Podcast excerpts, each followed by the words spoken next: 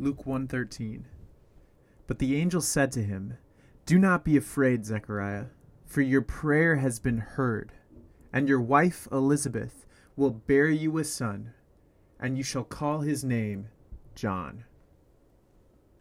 So we saw in the previous verse that Zechariah sees the angel and is terrified. And yet the angel says, Do not fear.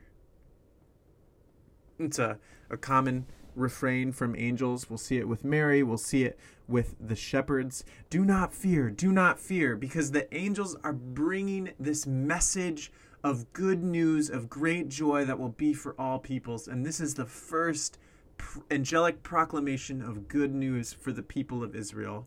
Let's see why. It's because Zechariah's prayer has been heard. And so he was in the temple praying. The people were outside praying. And the prayer was heard. The angel has come. I have a message for you, a response from God to you. And there's two pieces of it. We've said before that Zechariah is most likely praying for himself and his wife Elizabeth and their barrenness, that God would give them some kind of consolation, some kind of hope. And that's the first answer to this prayer that your wife will bear you a son. There's hope for this barren couple. There's hope for this desperate, needy couple. They need God, and God has heard this prayer, and He's going to send them a son. And then the second piece is that Zechariah is most likely praying for the nation that God would give a needy people, a desperate, desperate people, a hopeless people, some kind of consolation. And that's that comes in the name John. David Garland rightly points out that the name is not picked for its pleasant ring. In Hebrew, John, Yohanan, means Yahweh is gracious or merciful. And so, as Garland puts it, the description of the child's role that follows reveals that God is answering not only the prayers of a desperate couple, but also those of a desperate people. Divine intervention in the lives of this couple is divine intervention for Israel.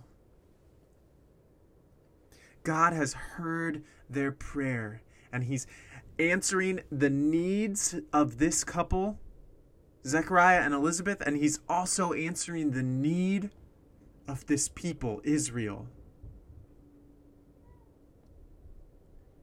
This gift of John is going to prepare the way for the ultimate gift, the divine Son of God, Jesus Christ, to come and be the good news of great joy for all people.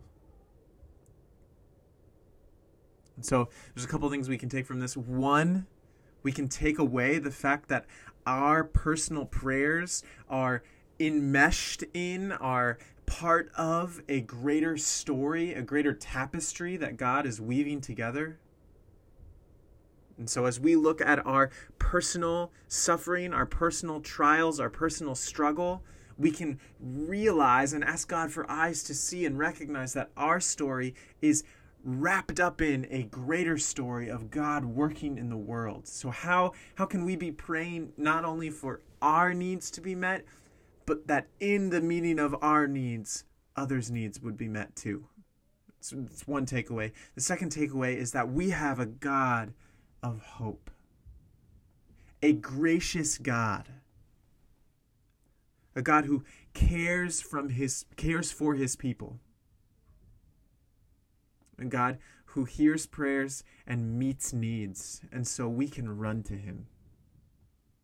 And so uh, to, to sum up this verse as a whole, we, we can praise God for meeting worldwide needs as he cares individually for his people. So, God, we praise you that you care for us individually, that you know my needs, Father, and that you want to meet them, you desire to meet them, and you're out for my good. I praise you that you really do work all things together for my good. And I thank you that in the the billions of people on this earth. You are working for your children's good, and at the same time, as you meet individual needs, you are working together, piecing together a worldwide story of your glory. And so I thank you that my individual needs are not at, at an at odds against or uh, uh, the opposite of your worldwide working. And I praise you that you work all of these things in your perfect timing for your glory. And I praise you for your wisdom in doing so. It's in Christ's name I pray. Amen. And that is Luke chapter 1, verse 13.